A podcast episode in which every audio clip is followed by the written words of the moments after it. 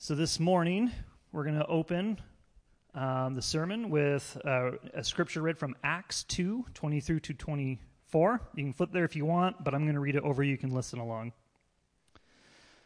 And it says this Fellow Israelites, listen to these words. This Jesus of Nazareth was a man attested to you by God with miracles, wonders, and signs that God did among you through him. Just as you yourselves know, though he was delivered up according to God's determined plan and foreknowledge, you used lawless people to nail him to a cross and kill him. God raised him up, ending the pains of death, because because it was not possible for him to be held by death. This is God's word.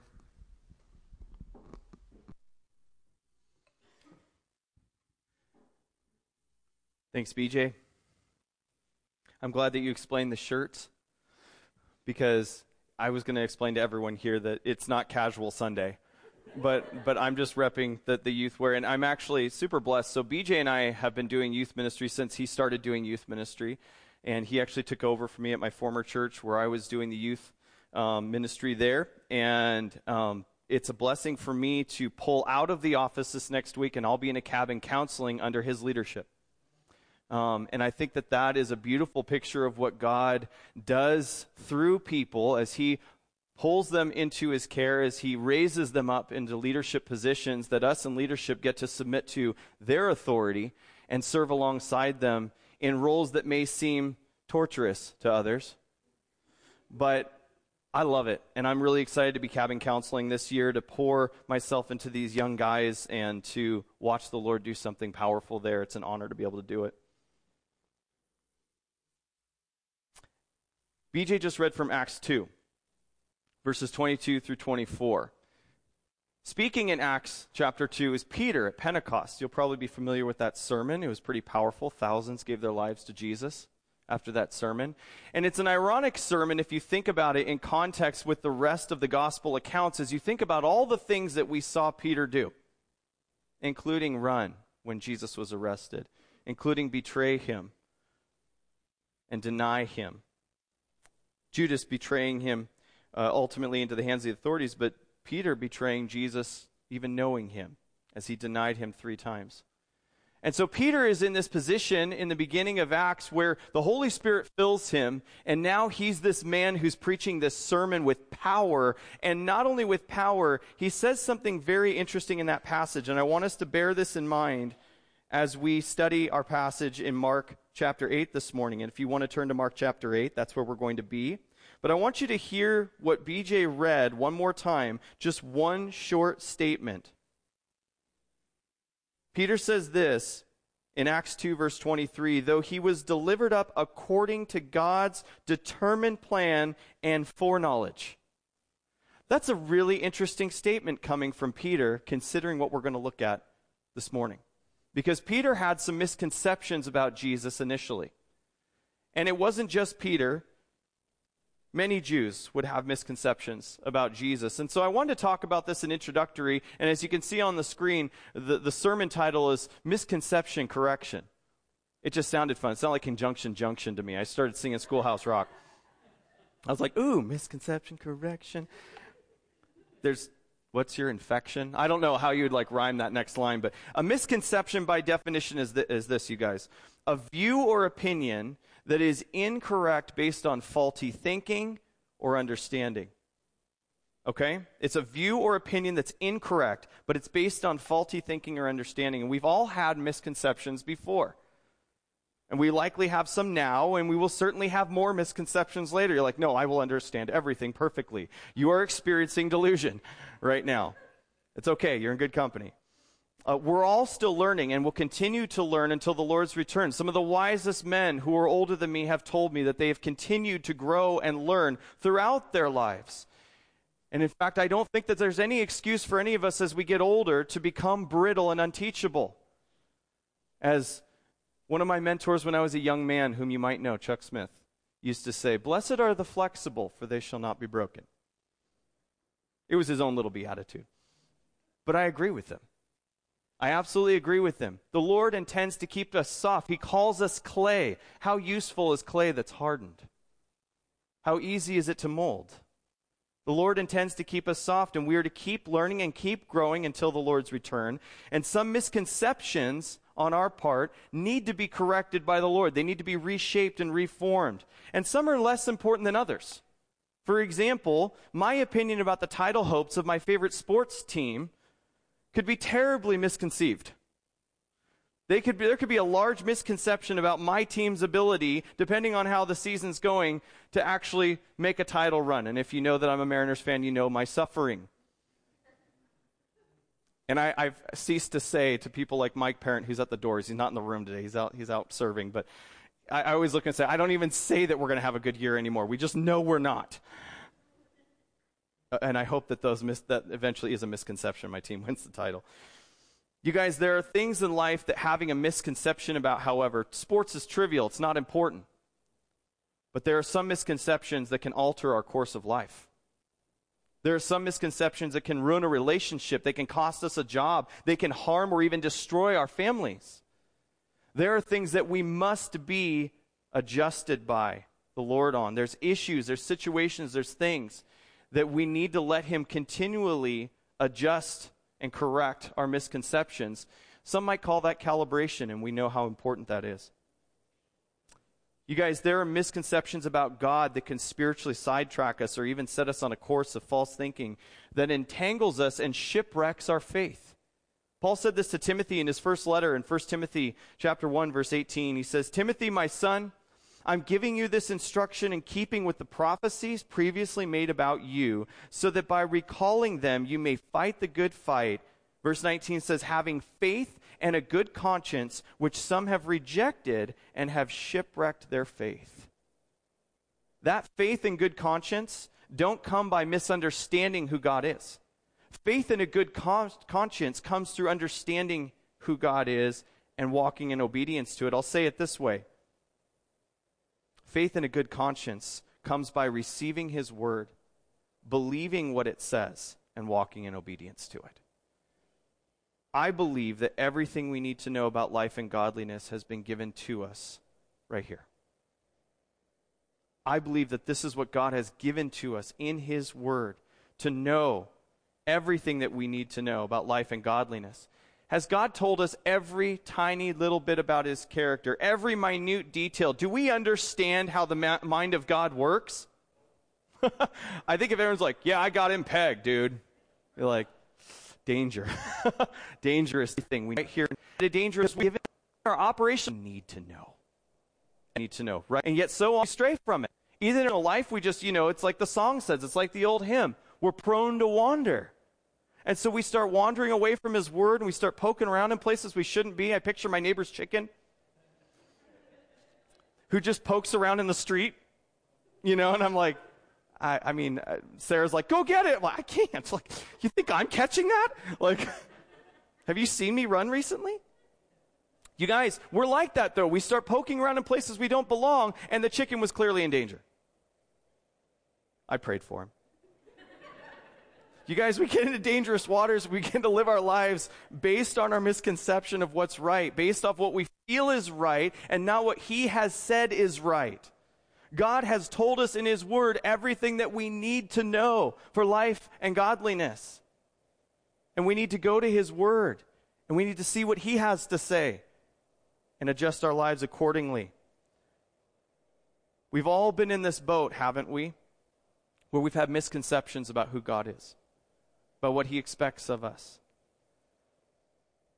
Well, so have the disciples. And we see it happen here with Peter in a pretty big way at the end of Mark chapter 8. And as we pick this up, we're going to see Jesus firmly, lovingly, yet firmly correct the misconception of Peter about the road and the role of the Messiah, about what was coming for him next, and all that he's going to go through. Peter's already confessed rightly in the previous passage that Jesus is the Messiah. He believes who Jesus is. But what Jesus is going to do, Peter is not on board with. And in the second part of our text this morning, after Jesus corrects Peter's misconception, I believe that as Jesus gathers this crowd and his disciples around him, we're going to see him correct some misconceptions on our part. I think that he's going to correct Peter and then he's going to correct us. And so this is an amazing passage of Scripture. Let's finish Mark chapter 8 together this morning, shall we? If you need a Bible, there should be one in the pew in front of you. If you have a device, you're free to use it. I encourage you guys, get out your Bible. Let's read together. Mark chapter 8, beginning in verse 31. Mark records for us this. Then he began to teach them that it was necessary for the Son of Man to suffer many things and be rejected by the elders, chief priests, and scribes, be killed, and rise after three days. He spoke openly about this. Peter took him aside and began to rebuke him. But turning around and looking at his disciples, he rebuked Peter and said, Get behind me, Satan. You are not thinking about God's concerns, but human concerns. Calling the crowd along with his disciples, he said to them, If anyone wants to follow after me, let him deny himself, take up his cross, and follow me. For whoever wants to save his life will lose it, but whoever loses his life because of me and the gospel will save it. For what does it benefit someone to gain the whole world and yet lose his life? What can anyone give in exchange for his life? For whoever is ashamed of me and my words in this adulterous and sinful generation, the Son of Man will also be ashamed of him when he comes in the glory of his Father with the holy angels. To the word of Jesus. All their lives, Understand this. All their lives, the disciples had thought of the Messiah in terms of irresistible conquest. And they were now being presented with an idea or with a truth that staggered them. They had this picture of the Messiah being an irresistible conqueror. He was going to come in, he was going to conquer, and nothing was going to stand against him, not even Rome. When Peter confessed who Jesus was, back in verse 29, just prior to this, he was correct in his identification of who Jesus is. He was correct, and Jesus even says, My Father revealed that to you, Peter. That's true. But his misconceptions about what the Messiah would do are the issue we see come to light almost immediately after his confession. And isn't that a fascinating thing for us to think about when we think about what God should be doing? When you think about what God should be doing in your life, and how often our thoughts and our lives start to take shape around, well, it should be this way, not this is what God's doing. How many times has our lack of understanding or our misconceptions about God made us jump to a different conclusion because we just can't process why He's doing what He's doing? How many of you have never, ever struggled with why God is doing something? Good. I don't feel alone. The deeper understanding of what Jesus had come to do is seen, I believe, in the titles used for him in verses 29 and verse 31. You almost exclusively see Jesus refer to himself as he refers to himself here in verse 31. Now, the Jewish mindset or the disciples would think of him as Messiah, as Peter says in verse 29. But Jesus refers to himself as what? Son of Man. Almost exclusively through the Gospels, he refers to himself as Son of Man. It's a significant term. And I've made note of this before because Son of Man not only reveals Jesus' heart to associate with human beings, as he is fully man and fully God, when he talks about Son of Man, he is associating with us in our humanity. But it's more than that, too, because as you might have guessed, he's pulling in some Old Testament truth as well. He's pulling in some truth of the Old Testament, and there's a very powerful prophetic fulfillment connected to the Son of Man in the Old Testament. When the Jews of Jesus' day heard the term Messiah, they thought of conqueror, a king that would fight their military battles and defeat Rome. And what's interesting about that is the term Son of Man is connected to that conquering, to that ruling, to that kingship, but he does it in a different way. It's from Daniel chapter 7. I think Jesus is drawing attention to this passage oftentimes when he refers to himself as Son of Man because the nature of this text is so striking. In Daniel chapter 7, after we've read about the vision of the four beasts, Daniel has another vision. Beginning in verse 13, it says this I continued watching in the night visions, and suddenly one like a son of man was coming with the clouds of heaven. He approached the Ancient of Days and was escorted before him. he was given dominion and glory and a kingdom, so that those of every people, nation, and language should serve him. His dominion is an everlasting dominion that will not pass away, and his kingdom is one that will not be destroyed. Now, you may look at that and be like, well, that kind of proves Peter's point, doesn't it? That this is what they'd expect the Messiah to do. Sure, if you look at it in a vacuum, and if you don't consider all the other texts in the Old Testament that talk about the suffering of the Messiah the suffering that he would endure. You see, Son of Man is associating in terminology with people and humanity, but there's so many verses that not only refer to the Son of Man as being king and having dominion and rule, but also his suffering. They're both accurate. You don't get one apart from the other. And this is the problem. This is where misconceptions break us. Church, hear me on this. So many times we have misconceptions about God because we separate his character. We look at one aspect of him and we forget the other. Like, oh, you see, God's just so gracious. He'll forgive me. But we forget that God is also holy. And some people go, God is so holy. Ah, and you're like, yeah, but he's gracious. He loves you. You don't have one without the other, they're both together. And you see, if we could just get our own thought process to be as congruent as the scriptures, we'd be okay. If we just let the Word of God mold the way that we think and the way that we live our lives, we would be all right. That's why God gave it to us. He says, Obey my Word.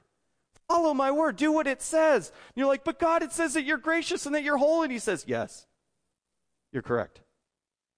It's interesting that oftentimes we focus on one part of God's character depending on what season we're in or what's going on in our family at that moment or what's going on in our world or what's going on in our country. We could start to look at certain parts and be like, oh, I'm just really connecting with this mercy right now. It's like, yeah, because you're sinning. You're like, oh, I'm just really into like, you know, the, the holiness of God. I'm really into like his purity. And it's like, yeah, but you're judging other people with that. You're holding yourself up and saying, I'm doing this really well, and you're smacking other people upside the head for not doing it as well as you are. P.S. Look under pride in a biblical search. Right?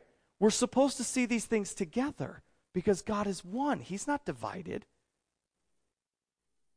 Peter wanted Jesus to be the conquering Messiah. He didn't want to accept the fact that Jesus said, you know, there's some passages, Psalm 22, Isaiah 50, Isaiah 53, Zechariah 12, that talk about the Messiah suffering.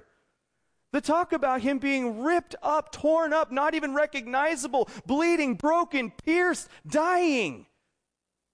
And somehow they just go, set all that aside and go, he's going to rule, he's going to be the king, he's going to kick out Rome, this is going to be great. They're just waiting for Jesus to walk in and take over. What do you think Palm Sunday was all about? That's coming. It hasn't happened yet in the story. But what do you think they were looking for on the Palm Sunday road?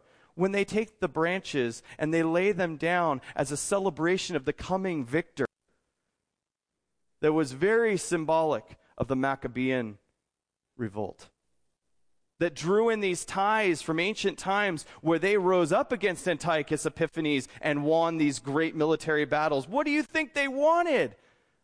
Do you think they were celebrating that Jesus was coming to die? No, they were celebrating the fact that they thought he was coming to conquer. And Jesus didn't ride in on a stallion, did he? He didn't ride in on a war horse. He rode in on a donkey, on a colt. And it says that that's the common posture and positioning of a merchant, of a commoner, of the Son of Man, not a conquering general. I think we misunderstand sometimes. We have misconceptions about the way that our God wins battles. So many times we think we're going to come in we're going to have this massive victory in our lives because God's just going to drop this thunderbolt and He's going to show everyone that I'm His kid. And He says, actually, in a moment, if you want to be a follower of me, says, you're going to have to deny yourself. You're going to take up the instrument of your death and you're going to follow me. Well, I tell you what, if that doesn't weed out the fakers, I don't know what will. Because that's exactly what it does when you talk about death and suffering. See, it's not that Peter doesn't know who Jesus is, he has misconceptions about what he's going to do. And Jesus just shows Peter where his thoughts are coming from. Now, we talk about this text a lot because it's commonly quoted, right? Get behind me, Satan.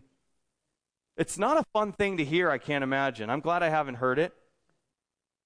But you guys, this is tough. He says, Get behind me, Satan. You are not thinking about God's concerns, but human concerns. I believe in this sentence, in this statement, these two sentences that Jesus makes, he is completely loving and completely truthful. He's being completely loving to adjust Peter. Think about this. This was the devil tempting Jesus again to fall down and worship him. This was a temptation again of the enemy for Jesus not to go to the cross, but to rule instead. What did the enemy try to get him to do during his temptation? Turn stones into bread. Jump off this ledge. I'll give you all. So you can conquer, you can rule. He was offering him rule and conquering and victory, which is exactly why Peter's rebuking him, because Jesus just told him, I'm not going to Jerusalem to conquer. I'm going to Jerusalem to be mistreated, to be rejected, to be beaten, to be crucified and die. And then I'm going to rise again. That's not the storyline Peter wants. He wants Jesus to rule. Who tried to get Jesus to rule? Get behind me, Satan. That's why he said it. He's not calling Peter Satan. He's saying that is the ideology and the thought process behind the em- enemy himself. And Jesus calls it what it is. It's a strange thing, and sometimes it's a terrible thing, that the tempter will speak to us in the voice of a well meaning friend. I'm not trying to demonize, for lack of a better term, when a good friend of yours gives you bad advice and say, that's Satan working through them. No, they're thinking like him. And we need to be rooted enough in Scripture to look at good friends and say, You're wrong. I know you love me, but you're wrong. This is what God has called me to do. How often have we been shaken by good friends who had good intentions, but were misdirecting us? They were steering us in the wrong direction. And you've probably, I could think back and think of friends that told me things when I was younger, especially, and even now. Even now, when it came to planting this ministry. And I knew the Lord had called me to it, and I had confirmation through prayer and, and a leadership team, and people came up and said, No way. No way. God's not in it, don't do it. And I had to look at them and say, Get behind. No, I didn't say it I, like that, but I. I just told them the time is now, and I believe the Lord has confirmed this, and I have counsel around me that sees it, and I love you, but I'm going to do it. And it was exactly what the Lord had called me to do. How much more so ought we to let the Lord's word, when we're struggling with a sin and that friend comes alongside you, and because they care about you, they compromise with the truth of God's word and tell you what you want to hear, not what you need to hear. How much more so in that situation ought we to look at God's word and say, Lord, let your word be a lamp for my feet and a light for my path. You show me the way forward. Now, many of us have really good friends that mean well. But let me encourage you in your friendship to other people, be a person who does this. Colossians chapter 3 verse 16. Let the word of Christ dwell richly among you. Before you give advice, before you give counsel, before you speak to a situation in your friend's life, let the word of Christ dwell richly in you. Don't take that advice lightly. Consider it carefully. It says, Let it dwell richly among you. Paul writes to that church in all wisdom, teaching, admonishing one another through psalms, hymns, and spiritual songs. Start singing to each other. That's what it says. Singing to God, he says, with gratitude in your hearts. Here's the thing you let the word of God dictate how you advise each other. That's the truth. That's the love of Christ. And so Jesus rebukes Peter. He reveals what his misconceptions rooted in. It's satanic thought. And then he draws the crowd and the other disciples in.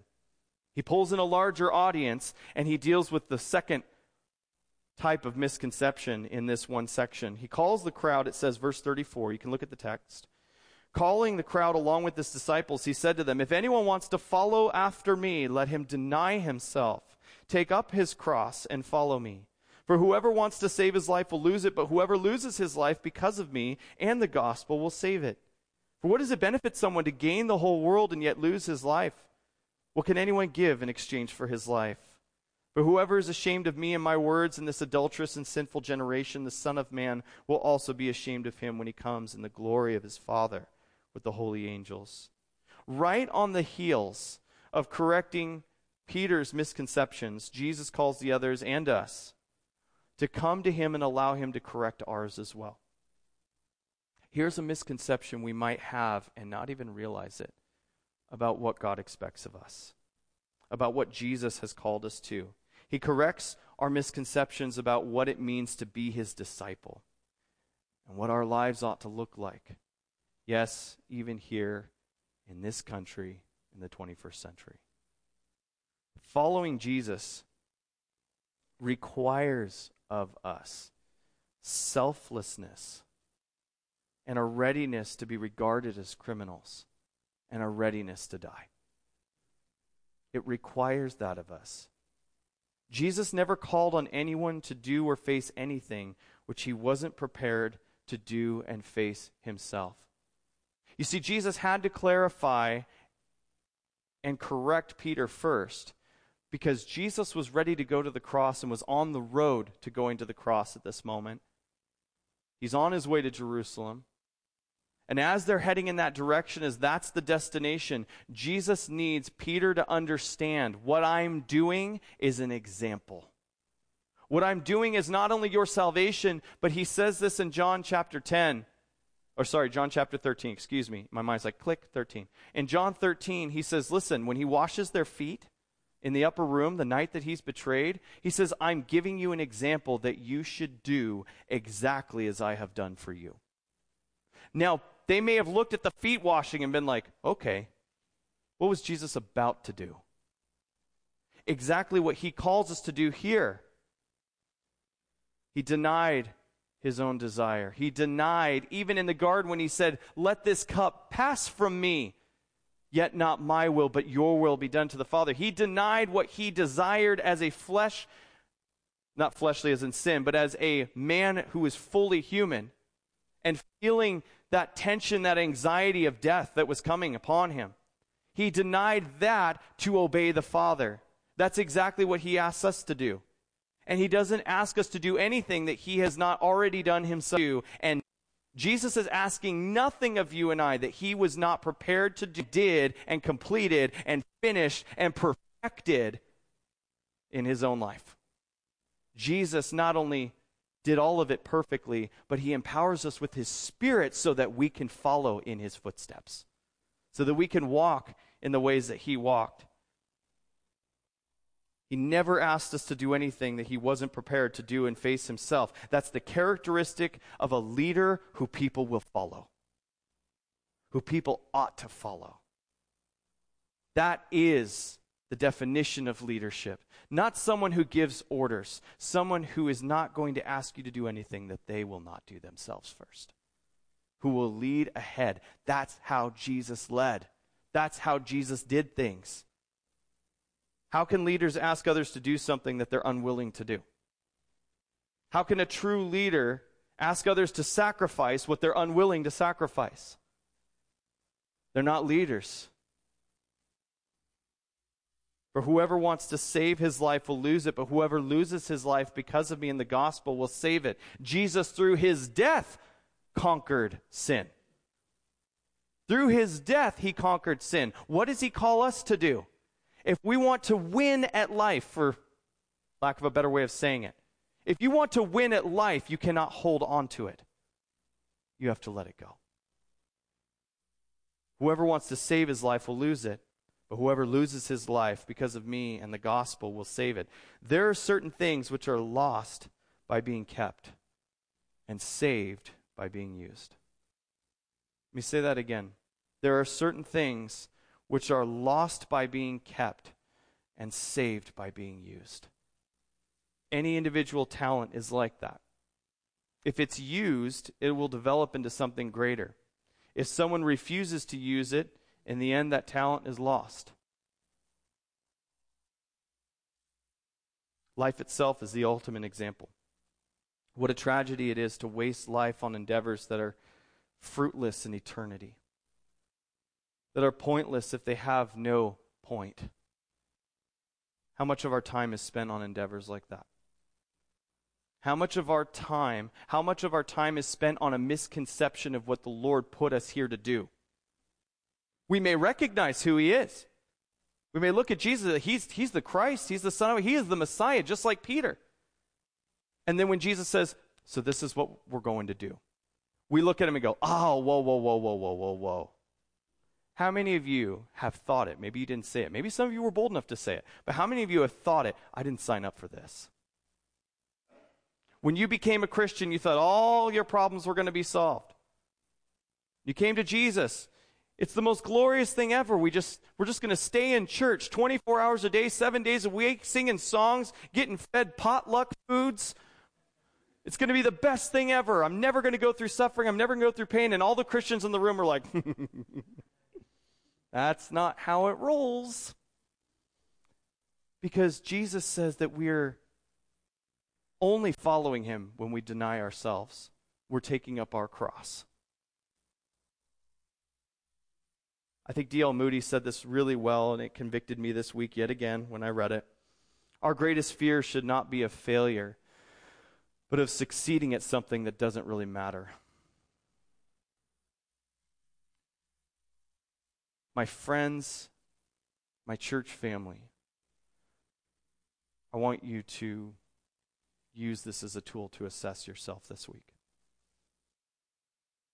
Are you succeeding at things that don't matter? If you are, I want you to respond to it. I want you to respond to something that Jesus is calling us to here, who says, Stop trying to hold on to your life. Stop trying to, con- to accomplish something for yourself here our greatest, uh, our greatest fear should not be of failure, but doing really well or succeeding at something that doesn't matter. God gave us life to spend and not to keep. If we live carefully, always thinking first of our own profit, our ease, our comfort, our security, if our sole aim is to make life as long and as trouble free as possible, do you ever wonder why there's so many fountain of youth stories? right? If we make no effort except for ourselves, you're not gaining anything. You are losing every moment. You are losing in the end. But if we spend our life for others, if we forget health and time and wealth and comfort in our desire to do something for Jesus and for those whom Jesus died for, we will be winning all the time, even if it looks like loss to the world. Jim Elliot understood this. You're probably familiar with his name, husband of Elisabeth Elliot. He was a missionary who was trying to reach a tribe of Indians in Ecuador with the gospel. He was willing to lay down his life to bring the gospel to them, and in the end, he did. In 1956, he was killed by some of the people from the tribe. He wrote in his journal prior to his death in 56 He is no fool who gives what he cannot keep to gain what he cannot lose. He is no fool who gives what he cannot keep to gain what he cannot lose. In other words, deny yourself, take up your cross, and follow Jesus to wherever he takes you. Jim wasn't afraid or ashamed of the gospel, he was willing to die for it a right response and a heart for all of us when we recognize that our Savior died for us.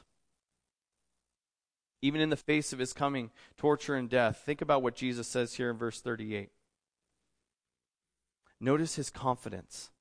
It's caught me in this passage.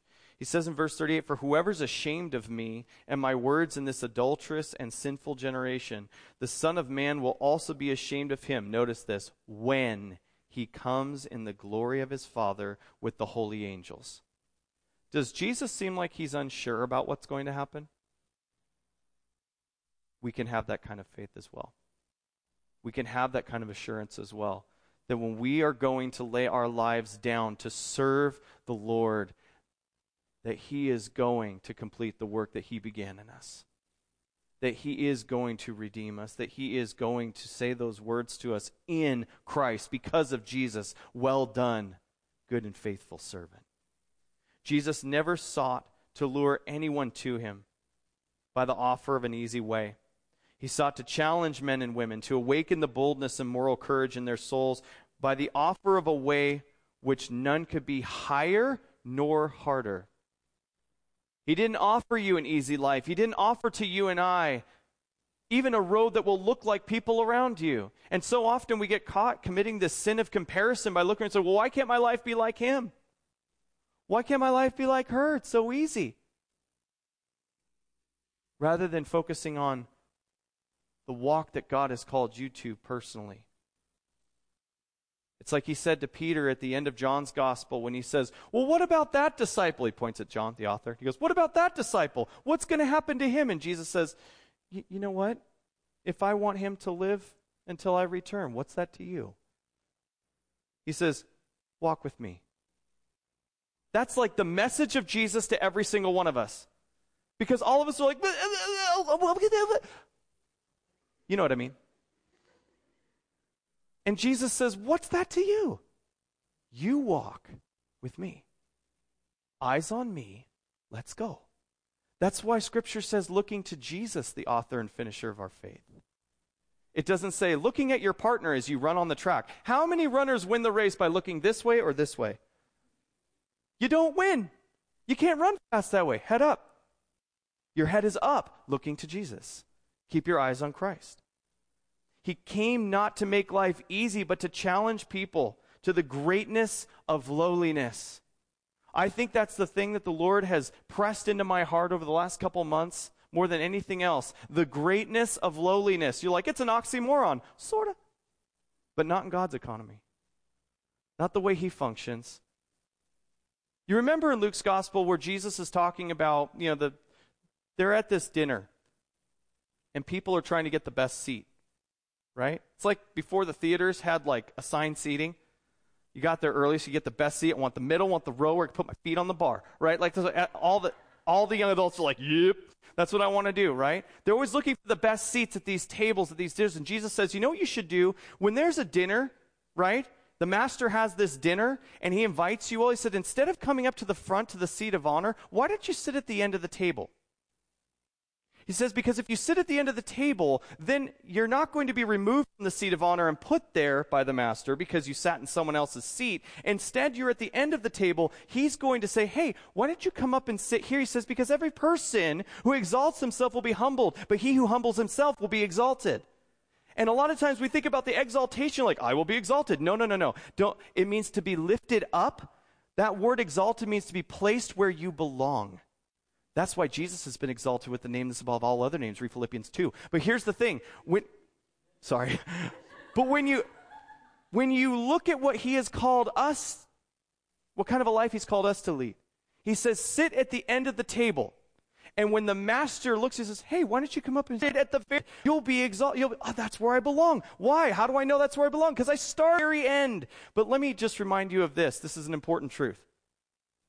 You're at the table. You're at the table of God. You're at the feast. Thank you, Courtney. You're there. You guys, isn't that thrilling? You're at the table of the king. Who cares where I sit? It's like me at a baseball game. People always like, oh, these seats. I'm like, I'm in the stadium, baby. I'm here. Woo! You know, I'm the happiest when I'm sitting there in that baseball field. I'm just in the stadium. That's all I want. You know, can you work concessions? Sure, but I'm in the stadium. I'm there. Eh, how much more the table of God? You're at the table, and you can trust that He'll put you where you belong if you're humble. That's the greatness of lowliness. That's the beauty of coming to the table and saying, I've been invited by the King Himself. I'm here because of the precious blood of Jesus. And when it's my time and He wants me anywhere, He will move me. But so far as it depends upon me, I'm going to be at that table. Amen, little one. You guys, to associate with Him through suffering and not be ashamed of it, to call a people to follow Him. This is what Jesus aims to do to call a people that will follow him in humble leadership and to bid them, as Bonhoeffer would say, to come and die. Because he said, when Christ calls a man, he bids him to come and die. Ladies and gentlemen, that's our calling. we ought to be passionate about it because we're at the table. Worship team, can you guys come on up? And look at the impact it had on Peter. As this whole story began with Peter, I see the passage in Acts 2 that we opened with as this beautiful understanding that Peter came to and that he then preached about at Pentecost, not too long after this. Not too long after this situation, Peter preached at Pentecost. After the Lord had died and risen again, he's preaching here in this sermon. I want to read this again to you in verse 23. Though, this is Peter speaking, he, speaking of Jesus, was delivered up according to God's determined plan and foreknowledge. According to what?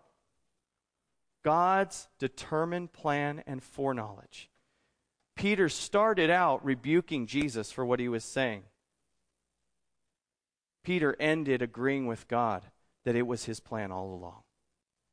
We need to take a page out of that. And remember that even though we may not understand right here, God is doing what's best. God knows what he's doing. Entrust yourself to him. Trust in his process, trust in his plan. And remember that he's called every single one of us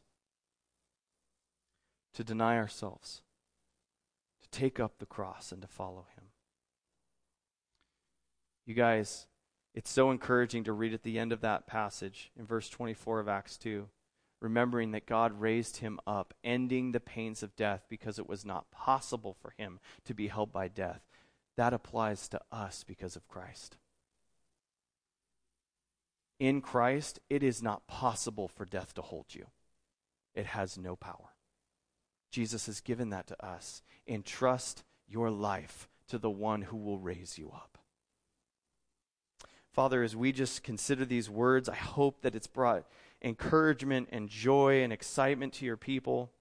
Lord, that it's actually an amazingly encouraging thing to hear. Deny yourself. That means I don't have to fight to make something of myself. To take up my cross, meaning that I don't have to try and find a way to make my life significant, that it is significant because you breathed into our nostrils the breath of life, and that when you take that life away, we enter eternity, and that our eternity is sure, Jesus, because of you. Because of what you accomplished on the cross, and because of your resurrection on the third day. You are so beyond good to us. You are such an amazing Savior. We love you.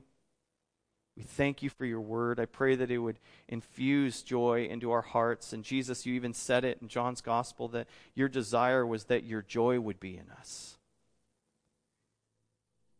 Lord, I pray that that would be true of every person in this room, that your joy would be in our hearts. Jesus, because we have received what you've said.